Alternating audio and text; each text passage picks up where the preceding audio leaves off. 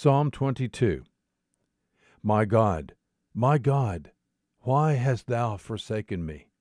Far from my deliverance are the words of my groaning. O my God, I cry by day, but thou dost not answer, and by night, but I have no rest.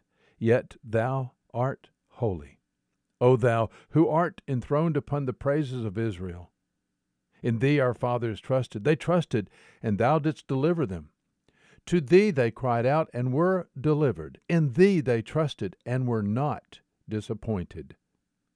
But I am a worm and not a man, a reproach of men, and despised by the people. All who see me sneer at me. They separate with the lip. They wag the head, saying, Commit thyself to the Lord. Let him deliver him. Let him rescue him, because he delights in him. Yet thou art he who didst bring me forth from the womb. Thou didst make me trust when upon my mother's breasts. Upon thee I was cast from birth.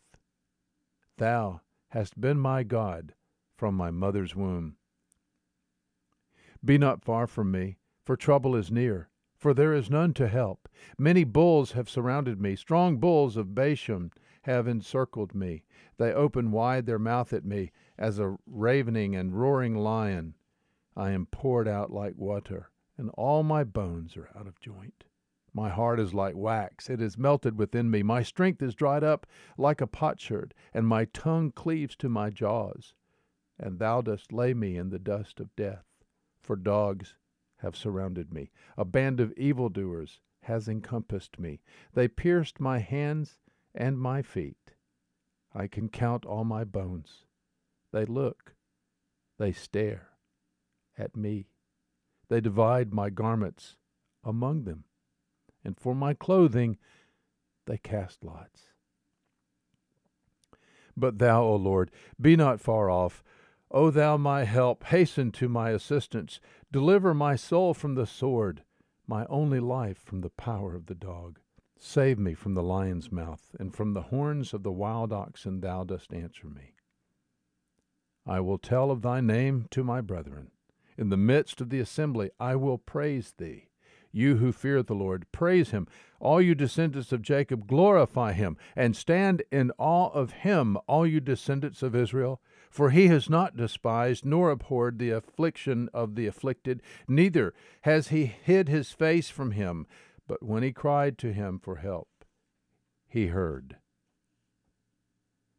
From thee comes my praise in the great assembly. I shall pay my vows before those who fear him.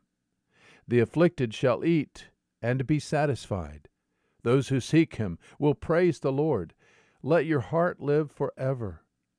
All the ends of the earth will remember and turn to the Lord, and all the families of the nations will worship before thee. For the kingdom is the Lord's, and he rules over the nations.